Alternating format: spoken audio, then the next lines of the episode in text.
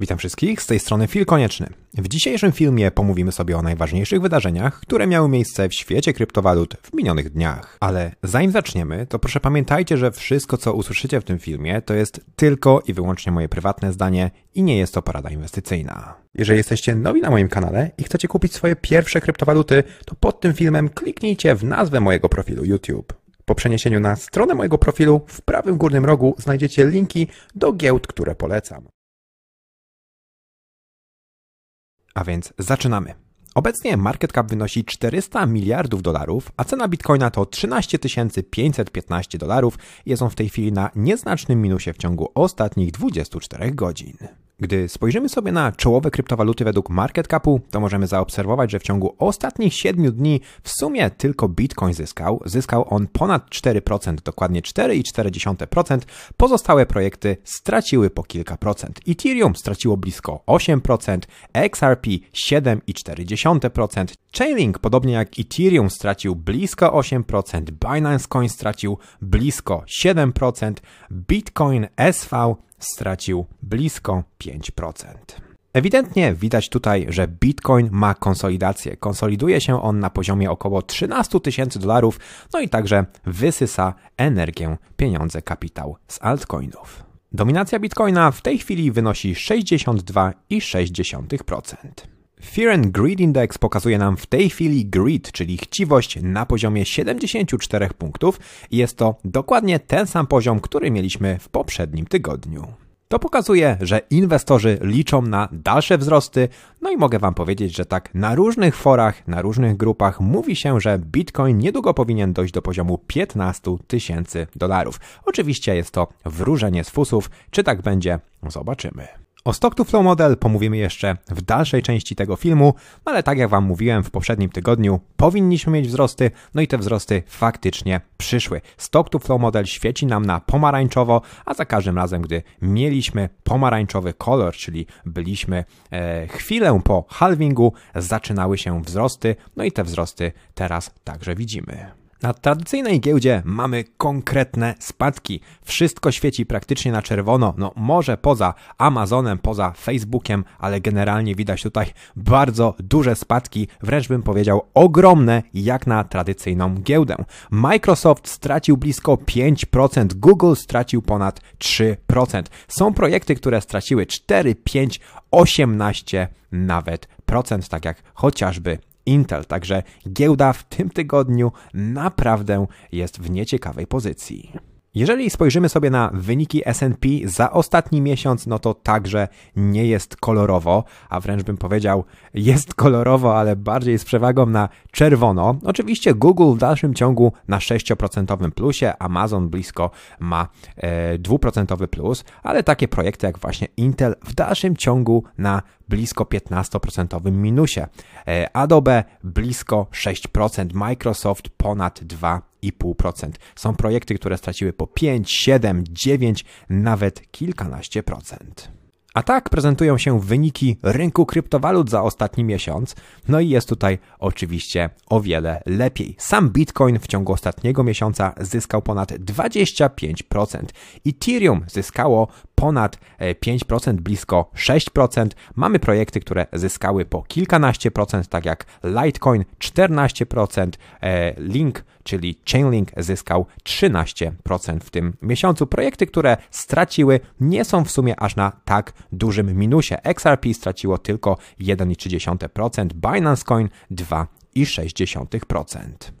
To oczywiście potwierdza to, o czym mówiłem Wam przez cały okres wakacyjny, że jeżeli bym był młodym, początkującym inwestorem, pakowałbym się na początek tylko i wyłącznie w bitcoina w tych niepewnych, nieciekawych czasach, a gdy faktycznie zobaczę, że mamy napływ nowych inwestorów do rynku kryptowalut, że filmy na kanałach YouTube robią coraz większe wyświetlenia, mają te kanały coraz więcej subskrypcji, coraz więcej mówi się o rynku kryptowalut, wtedy przechodziłbym na alt altcoiny. No i tutaj ewidentnie widać, Bitcoin sam zyskał 25%, o wiele więcej niż inne altcoiny. Dzisiaj za jedną uncję złota musimy zapłacić 1880 dolarów. Przeliczając to na polskie złotówki, za jedną uncję w Polsce musimy zapłacić 7434 zł. Wszystkie osoby, które uciekły z polskiej złotówki do walut obcych, zapewne w tym tygodniu, po tym tygodniu są zadowolone. Ewidentnie tutaj widać, że w okresie wakacyjnym, tak jak Wam mówiłem, mieliśmy dobry e, czas na to, żeby ewentualnie uciekać z polskiej złotówki, bo gdy przyjdzie jesień, gdy przyjdzie nawrót wirusa, złotówka będzie tracić, no i od tego czasu złotówka cały czas traci. W tej chwili za jednego amerykańskiego dolara musimy zapłacić 3 zł i 96 groszy.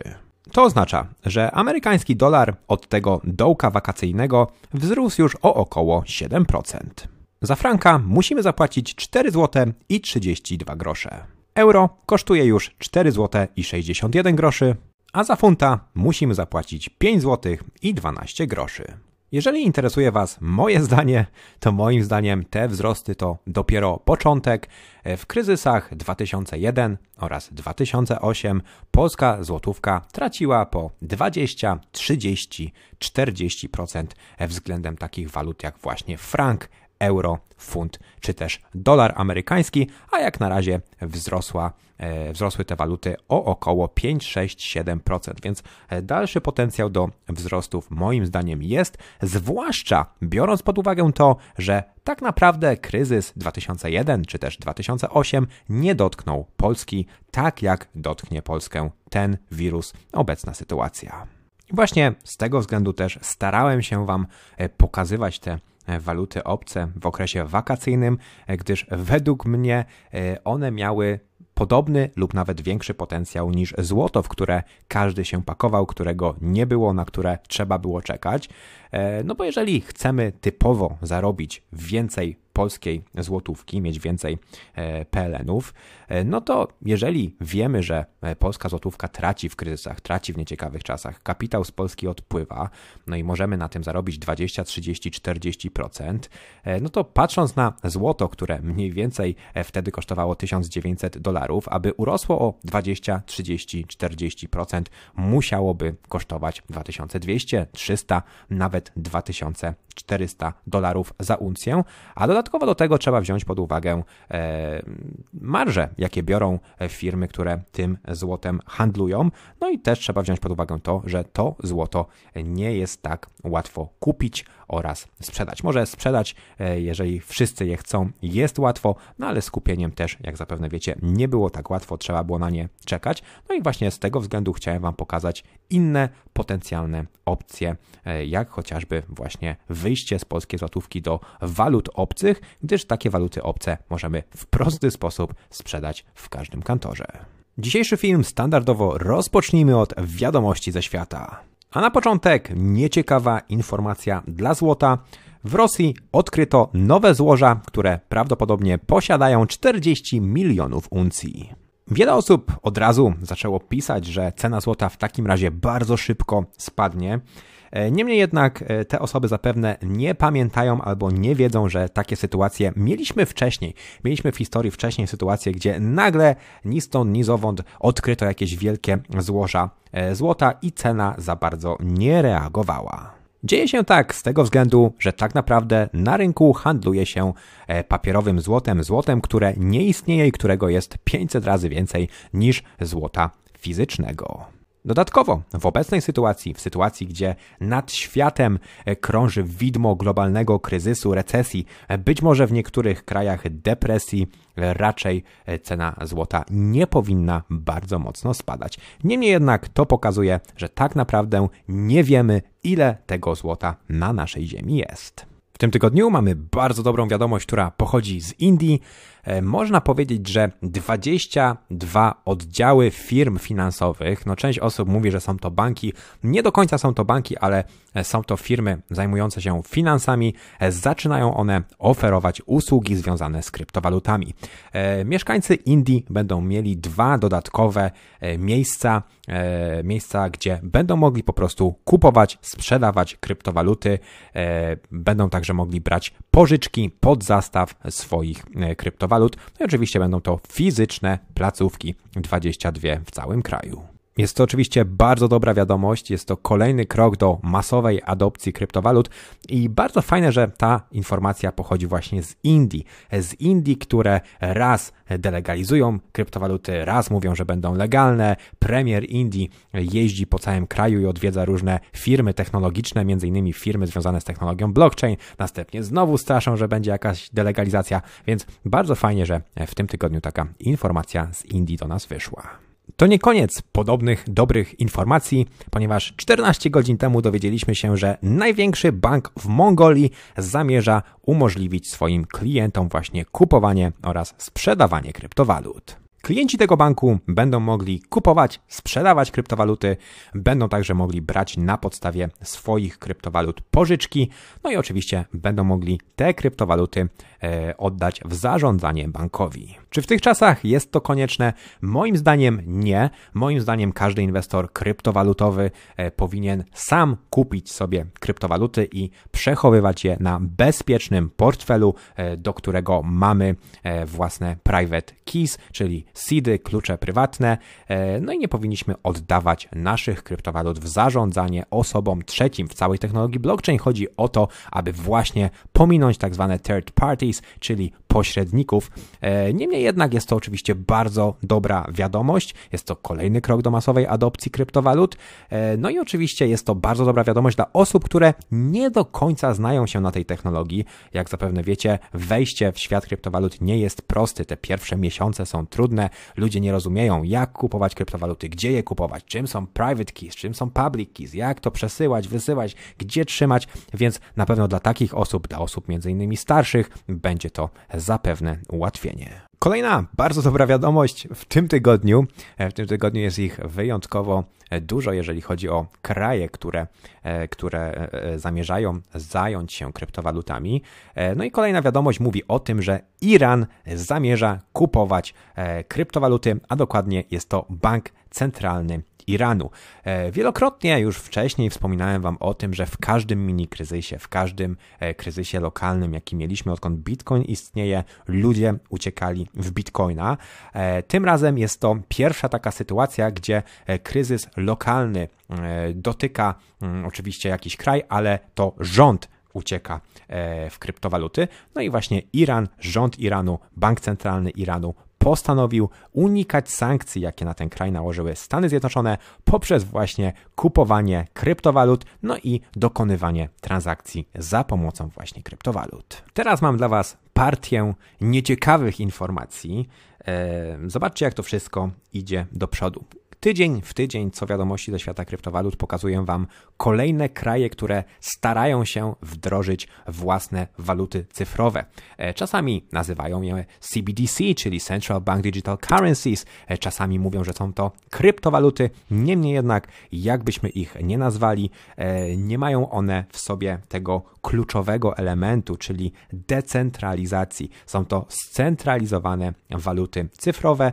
No i w tym tygodniu mamy partię nieciekawych informacji ze świata, e, dzięki czemu będziecie mogli zobaczyć, jak szybko to wszystko idzie do przodu, jak szybko chcą nam odebrać e, gotówkę. Na początek Chiny, Bank Centralny Chin e, stara się wprowadzić nowe prawo tak, żeby w pełni zalegalizować nową cyfrową walutę. Kolejny kraj, tym razem Kambodża.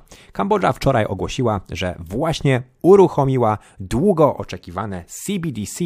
E, tym razem akurat w Kambodży ich CBDC nazywa się Bakong. Czy to koniec podobnych informacji? Oczywiście nie. Trzy dni temu JP Morgan uruchomił własny JPM Coin, także JP Morgan ma także własną walutę cyfrową. Oczywiście JP Morgan Coin będzie używany wewnątrz banków, możliwe, że będzie wysyłany także do innych banków. Nie jest to cyfrowy dolar amerykański, niemniej jednak nie musimy się o to martwić, gdyż prace nad cyfrowym amerykańskim dolarem, jak już Wam mówiłem, trwają. W tym tygodniu także sytuacja związana z wirusem się zaogniła. Na całym świecie jest coraz gorzej, e, coraz to nowe kraje wprowadzają e, obostrzenia. No i na Guardianie możemy przeczytać, że Niemcy wprowadzają nowe zasady związane z walką z wirusem. Między innymi Niemcy wprowadziły zakaz zgromadzeń, e, zakaz spotykania się większej grupy osób, powyżej właśnie 10 osób. Nie mogą także odwiedzać się ludzie w swoich domach. Francja od dzisiaj wprowadziła czterotygodniowy lockdown. E, swoją drogą wczoraj mieliśmy taką ciekawą sytuację, że ludzie po prostu uciekali z Paryża. E, w Paryżu utworzył się 800-kilometrowy korek. W Polsce dosłownie przed chwilą rząd zamknął cmentarze. W ostatniej chwili handlowcy zostali na lodzie. W piątek po południu, a więc tuż przed weekendem Wszystkich Świętych, premier ogłosił, że cmentarze w całej Polsce zostaną zamknięte z powodu sytuacji, jaką mamy w kraju. Grobów nie będzie można odwiedzić ani w sobotę, ani w niedzielę, ani w poniedziałek. Dla sprzedawców, którzy zabezpieczyli wcześniej towar, to fatalna wiadomość. O tym już Wam zresztą wspominałem na początku e, tego filmu, ale na bankier.pl możemy przeczytać, że złoty słabnie w oczach, efekt wirusa i NBP. Kurs złotego stracił odporność na wirusa. Do fundamentalnych czynników stojących za osłabieniem polskiej waluty doszła jeszcze zmiana polityki NBP. Ja tylko mam nadzieję, że widzowie tego kanału zdążyli na czas wyjść z polskiej złotówki e, i teraz po prostu te spadki Wam nie zagrażają, nie powodują, że tracicie swoje oszczędności, a wręcz na obecnej sytuacji zarabiacie. Na money.pl możemy przeczytać. Polacy zatrudnieni za granicą zapłacą więcej. Sejm przegłosował zmiany dotyczące ulgi abolicyjnej. Ulga abolicyjna zniknie niemal w całości. Posłowie przyjęli nowelizację, która znacznie ogranicza możliwości skorzystania z tej ulgi. Ministerstwo Finansów już wskazuje, o ile zwiększy się wpływ e, podatkowy od stycznia. Po zniesieniu ulgi pracujący na przykład w Holandii Polacy zapłacą więcej. Jeśli zarobią w przeliczeniu powyżej 85 528 zł, zapłacą 15% tamtejszego PIT-u, a w Polsce będzie trzeba dopłacić kolejne 17% podatku, żeby wyrównać różnicę, ponieważ w Polsce wtedy podatek wynosi 32%. Krótko mówiąc, Część Polaków uciekła z tego kraju e, za granicę, bo mieli tutaj wielkie problemy, by żyć, a polski rząd po prostu chce jeszcze, żeby ci Polacy, którzy nie mieszkają w Polsce, a pracują za granicą, płacili dodatkowo w Polsce podatki. E, moim zdaniem jest to zabieg celowy. E, oczywiście to jest moja teoria spiskowa, w którą nie musicie wierzyć, ale wydaje mi się, że rząd nie jest głupi e, i zrobił to celowo. Po prostu część Polaków wkurzy się, odda polskie paszporty. Wielu Polaków już po tak długim czasie, po tak długim, długim czasie mieszkania za granicą ma paszporty właśnie w tych krajach, ma obywatelstwa w tych krajach, w których mieszkają i po prostu będą mogli oddać polskie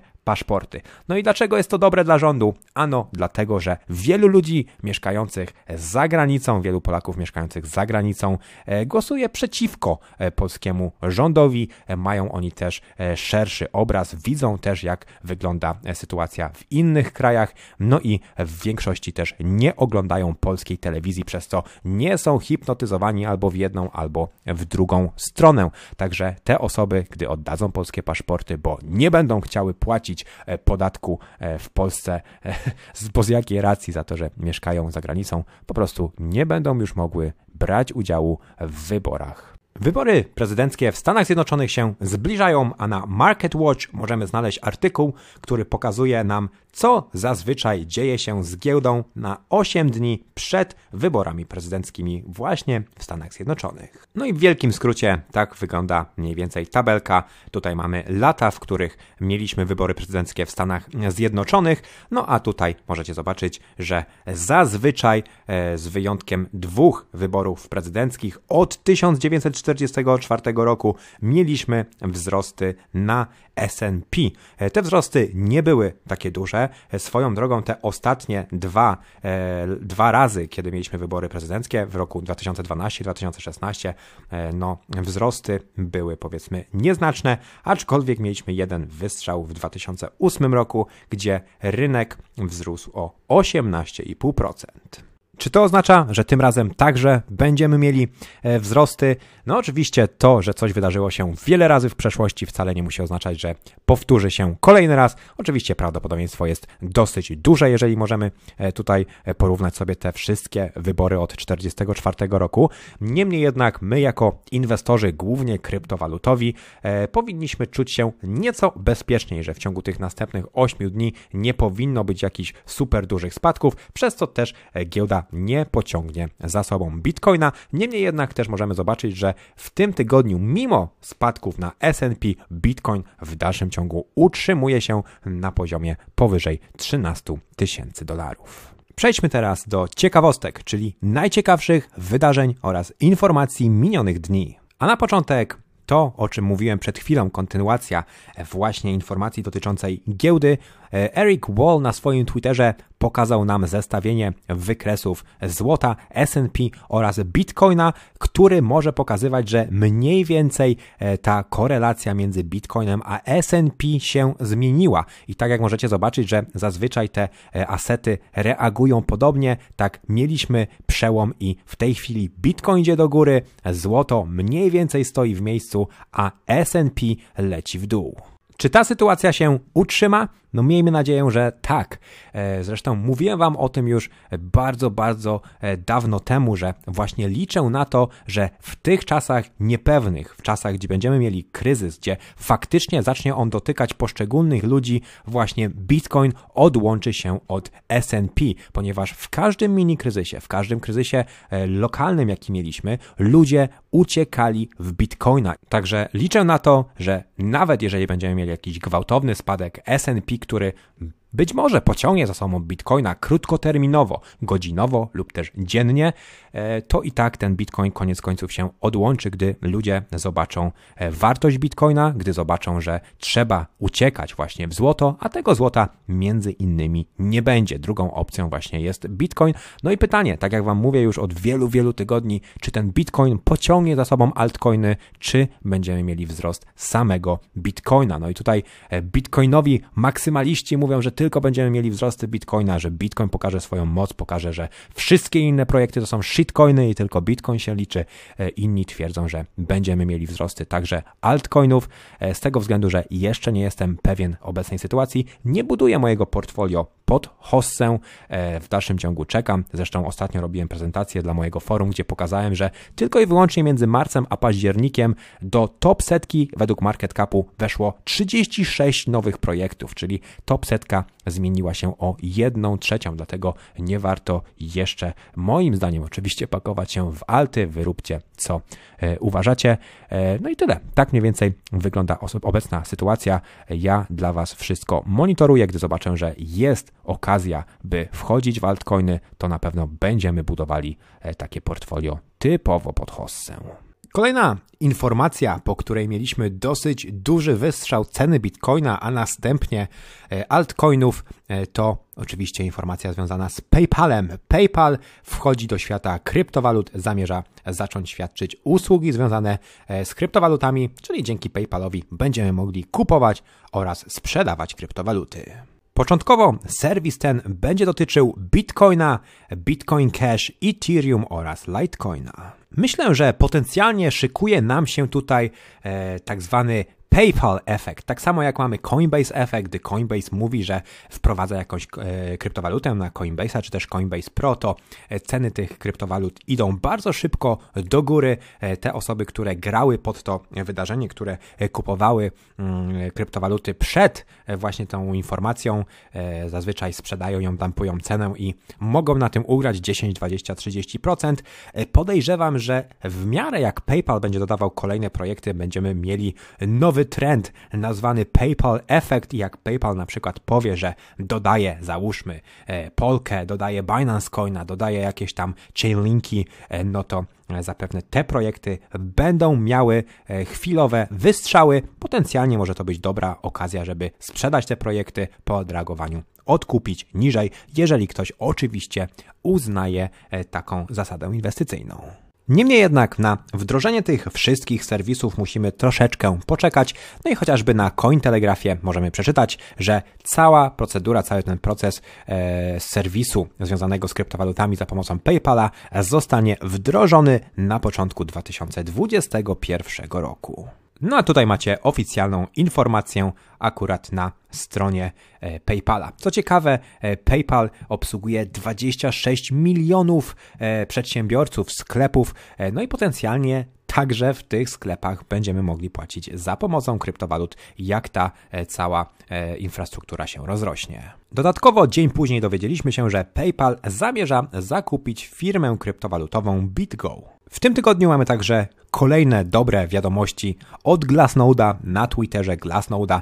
Możemy przeczytać, że Ilość adresów bitcoinowych, które posiadają minimum 1 dziesiątą bitcoina cały czas rośnie, no i jesteśmy ponownie na ATH, czyli nigdy jeszcze w historii nie mieliśmy tylu adresów bitcoinowych, które posiadają minimum 1 dziesiątą bitcoina, czyli minimum w tej chwili powiedzmy 1300-1350 dolarów. Takich portfeli w tej chwili mamy ponad 3 miliony 160 tysięcy. To nie wszystko, ponieważ po tych wzrostach, które mieliśmy w ciągu ostatniego tygodnia wzrosła także ilość bitcoinowych milionerów, inaczej mówiąc, portfeli, które posiadają bitcoiny o wartości minimum 1 miliona dolarów. W tej chwili takich portfeli posiadamy już 20 tysięcy, czyli 20 tysięcy e, różnych portfeli posiada bitcoina o wartości minimum 1 miliona dolarów. Część oczywiście e, zawdzięczamy akumulacji przez wielkie, grube ryby bitcoina, część zawdzięczamy oczywiście tym wzrostom wzrostom ceny bitcoina. Plan B odświeżył nam stock to flow model, no i informuje nas, że wszystko jest zgodnie z planem, czyli te wzrosty, o których mówiliśmy wcześniej, że powinny przyjść, chyba 3 czy 4 wiadomości temu mówiłem Wam, że wszystko wskazuje na to, jeżeli stock to flow model e, działa, to niedługo powinniśmy mieć wzrosty i te wzrosty faktycznie nadeszły. No i teraz plan B nas pociesza, że wszystko jest tak, jak powinno być. Jeżeli w dalszym ciągu wszystko będzie się sprawdzało, e, jeżeli chodzi o stock to flow model, no to Bitcoin powinien przez następny mniej więcej rok, może nawet półtora rosnąć, a to też potwierdza to, e, o czym mówi część analityków, że w tej chwili na rynku kryptowalut jesteśmy na mniej więcej tym samym poziomie, na którym byliśmy w roku 2016. No a to by oznaczało, że nasz rok 2021 to rok e, powiedzmy porównywalny do roku 2017, czyli powinniśmy mieć przyspieszenie hossy, e, bullrun, e, coraz, coraz większe wzrosty altcoinów, o ile oczywiście ta hossa będzie e, z altcoinami, no i też między innymi dlatego ja się jeszcze nie podpalam, wstrzymuję w dalszym ciągu z budowaniem mojego portfolio pod hossę. Część osób oczywiście e, tego nie wytrzymała, część osób e, już w te wakacje robiła sobie mini sprinty, e, wpadła w tą, w tą bańkę DeFi, poświęciła trzy miesiące swojego życia na śledzenie wszystkiego, co wychodziło związanego z DeFi. No i część z tych osób, znaczna część z tych osób niestety skończyła źle we wrześniu. Dużo osób jest z tymi torbami wszystkich tych shitcoinów, które mówiły, że są DeFi, a następnie oczywiście na tym hypie rosły. Alistair Milne pokazał nam, e, gdzie Bitcoin już osiągnął ponownie ATH. Oczywiście my e, pokazujemy cenę Bitcoina e, w amerykańskim dolarze, pokazujemy, że w tej chwili kosztuje 13, 13 500 dolarów. No i jeszcze nam do ATH do 20 tysięcy dolarów brakuje. Niemniej jednak w walutach innych niż amerykański dolar Bitcoin może stać o wiele lepiej i właśnie między innymi w tym tygodniu Bitcoin osiągnął swoje ATH w Brazylii, w Turcji, Argentynie, Sudanie, Angolii, Wenezueli oraz Zambii. Niedługo też osiągnie swoje ATH w Rosji i Kolumbii. Natomiast dla nas Polaków tak mniej więcej wygląda e, sytuacja. Bitcoin to jest oczywiście wykres ceny bitcoina w polskich złotówkach, nie amerykańskim e, dolarze. No i bitcoin maksymalnie kosztował w Polsce, w polskich złotówkach mniej więcej 70 tysięcy złotych. Dzisiaj kosztuje e, natomiast 53 515 zł i 84 grosze. To oznacza, że jeszcze troszeczkę nam brakuje do tego poziomu 70 tysięcy złotych, ale już od dłuższego czasu bitcoin długoterminowo cały czas rośnie, no a te ostatnie dni to e, idziemy wręcz pionowo. E, idziemy pionowo z tego względu, że po pierwsze Bitcoin urósł w amerykańskim dolarze, jeżeli chodzi o wycenę w amerykańskim dolarze, a dodatkowo oczywiście amerykański dolar wzrósł względem polskiej złotówki, co powiększa e, oczywiście tą, tą cenę Bitcoina e, w polskich złotówkach. Także dla nas Polaków e, to, że będzie polska złotówka traciła jest jeszcze lepsze, ponieważ nie dość, że Bitcoin będzie szedł w amerykańskim dolarze do góry, no to dodatkowo, jeżeli na przykład amerykański dolar załóżmy dojdzie do 5 e, zł za sztukę, no to Bitcoin w polskich złotówkach będzie wyceniany jeszcze wyżej, tak? Jeżeli amerykański dolar będzie kosztował załóżmy 4 zł, Bitcoin dojdzie do poziomu 20 e, tysięcy dolarów, no to w polskich złotówkach to będzie 80 tysięcy złotych za Bitcoina, ale jeżeli amerykański e, dolar będzie kosztował nie 4 zł, a 5 zł, a Bitcoin w dalszym ciągu będzie stał na tym samym poziomie 20 tysięcy dolarów, no to już nie będzie kosztował 80 tysięcy złotych dla Polaka, tylko 100 tysięcy złotych. Więc poniekąd siedząc w Bitcoinie też gramy przeciwko spadającej wartości polskiej złotówki. Mieliśmy także ostatnio flippening e, Ethereum z Bitcoinem, oczywiście nie ten, o którym wszyscy myślą. Bitcoin w dalszym ciągu jest na pierwszym miejscu, ale mieliśmy flippening, jeżeli chodzi o ilość dziennych transakcji, w ogóle o ilość transakcji, jakie mieliśmy w tym roku. W tej chwili na Ethereum odbywa się więcej transakcji niż na Bitcoinie. Teraz uwaga, proszę się skupić, bo to jest bardzo ważne. E, Russian Bear napisał, że ilość dni, e, jakie mamy od dołka e, do halvingu e, jest bardzo, bardzo zbliżona do ilości dni od halvingu do szczytu Hossy na Bitcoinie. No i właśnie między innymi ja w ten sposób obliczałem, kiedy możemy mieć szczyt Hossy i ile Bitcoin może do tego czasu urosnąć. Już wielokrotnie Wam mówiłem, że liczyłem to na podstawie pięciu różnych sposobów. Zresztą, jeżeli, jeżeli jesteście zapisani na mój newsletter, to zapewne widzieliście ten film i E, już wszystko wiecie. Osoby, które tego nie widziały, zapiszcie się proszę na newsletter. E, znajdziecie link do niego pod tym filmem w miejscu na opis. Niemniej jednak Nania Bizins spróbował to sprawdzić i wyszło, że mniej więcej tak jest. Dołek Bitcoina mieliśmy mniej więcej tutaj. Do halvingu było to 375 dni. Następnie od halvingu do szczytu hossy 368 dni. Podobnie.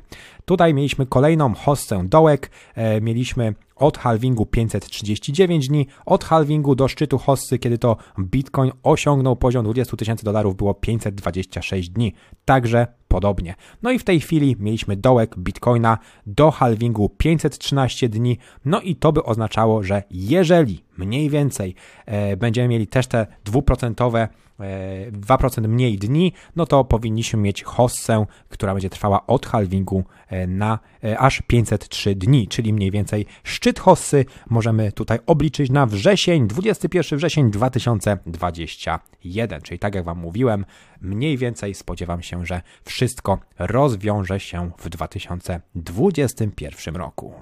I tę datę proszę sobie gdzieś zapisać na ścianie, żebyście czasem nie przegapili e, hossy, żebyście wyszli z tej hossy w odpowiednim momencie. Dodatkowo obejrzyjcie proszę mój film, gdzie obliczam mniej więcej ile według mnie Bitcoin może urosnąć. Oczywiście e, nie jestem alfą i omegą, mogę się też pomylić, po prostu pokazałem wam pięć różnych sposobów, e, na jakie można to obliczyć, z czego jeszcze wyciągnąłem średnią, więc, więc, więc, więc mm, zobaczymy, tak? Ale jeżeli mamy dwie dane, tak? Czyli jeżeli mamy cenę plus czas, no to już jesteśmy w domu. Już mniej więcej możemy ten, e, tą, tą, ten szczyt hossy e, obliczyć. Swoją drogą dodatkowo jeszcze według Nalni e, znalazłem fajny wpis, że no według niego niedługo powinniśmy przekroczyć poziom 14 tysięcy dolarów i powinniśmy mieć kolejne wzrosty.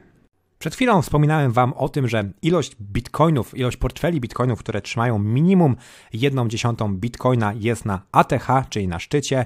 E, ilość bitcoinowych milionerów ponownie wzrosła e, i mamy poziom 20 e, tysięcy takich, takich portfeli. No i teraz też na dekrypcie możemy przeczytać, że grube ryby także akumulują bitcoina, ponieważ portfele trzymające powyżej 1000 bitcoinów są na ATH, czyli tych portfeli, które trzymają minimum minimum 1000 bitcoinów e, także cały czas przybywa. Twórca Alibaby Jack Ma twierdzi, że waluty cyfrowe są przyszłością.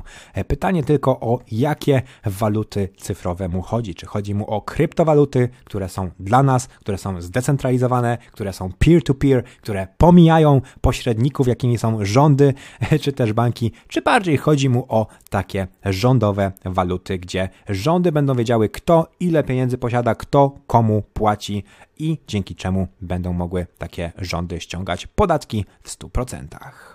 I na koniec ciekawostek, bardzo ważna rzecz i fajnie, że pojawiła się w tym tygodniu, w tym samym tygodniu, e, w którym pokazałem Wam, e, kiedy mniej więcej czasowo możemy mieć szczyt e, tej hossy.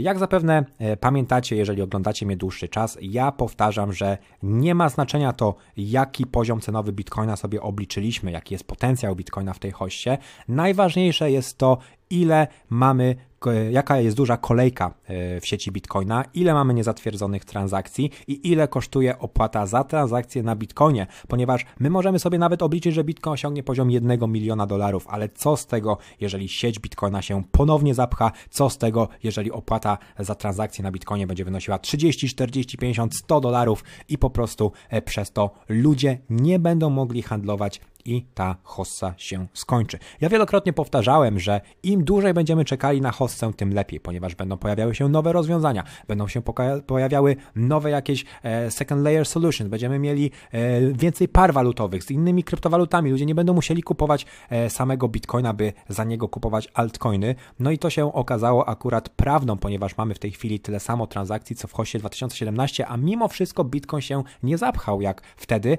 Niemniej jednak warto to monitorować. No i w tym tygodniu na Cointelegrafie możemy przeczytać, że e, opłaty na Bitcoinie wzrosły o 198%.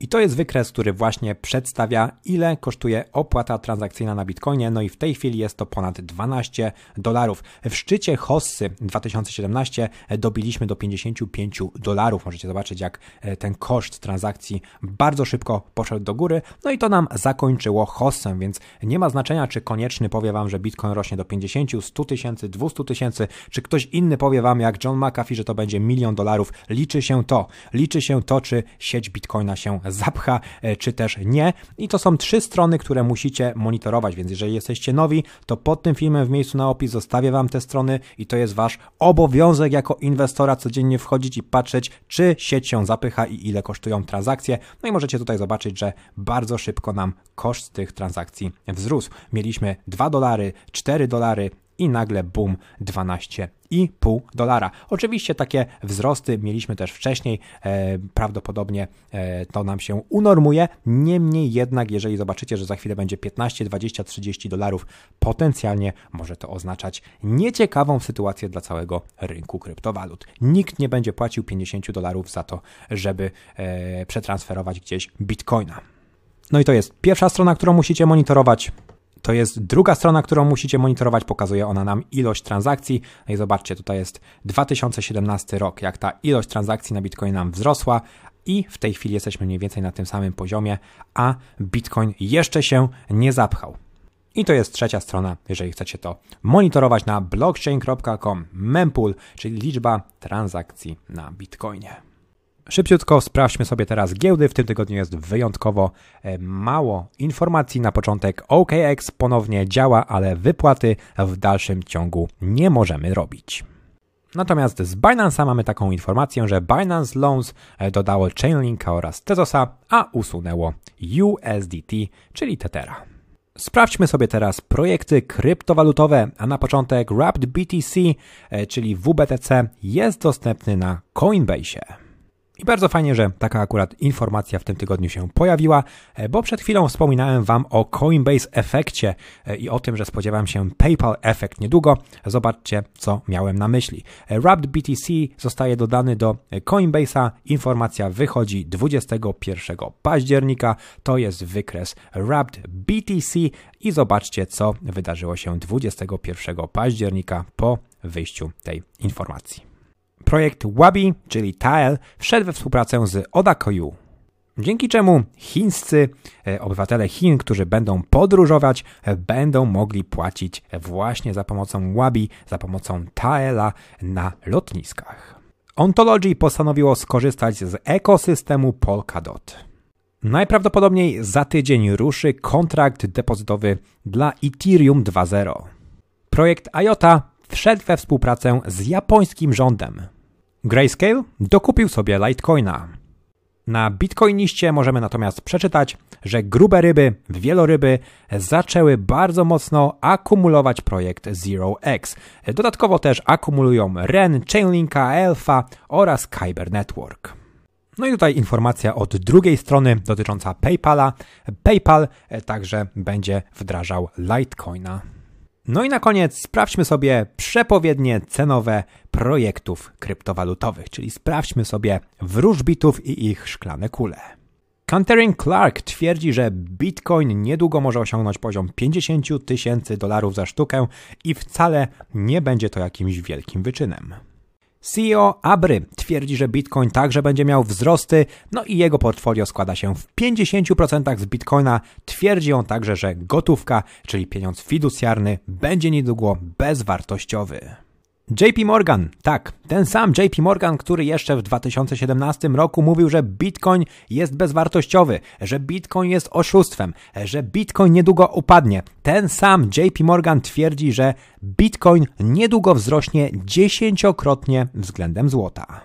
Na Cointelegrafie natomiast możemy przeczytać, że w tej chwili mamy ostatnią konsolidację, ostatnie jakieś tam w miarę e, małe zawirowania przed tym, jak Bitcoin osiągnie poziom 20 tysięcy dolarów, czyli swoje poprzednie ATH. JP Morgan nie tylko twierdzi, że Bitcoin wzrośnie 10 razy bardziej od złota, ale twierdzi także, że w długim terminie Bitcoin ma bardzo duży potencjał na to, by rosnąć.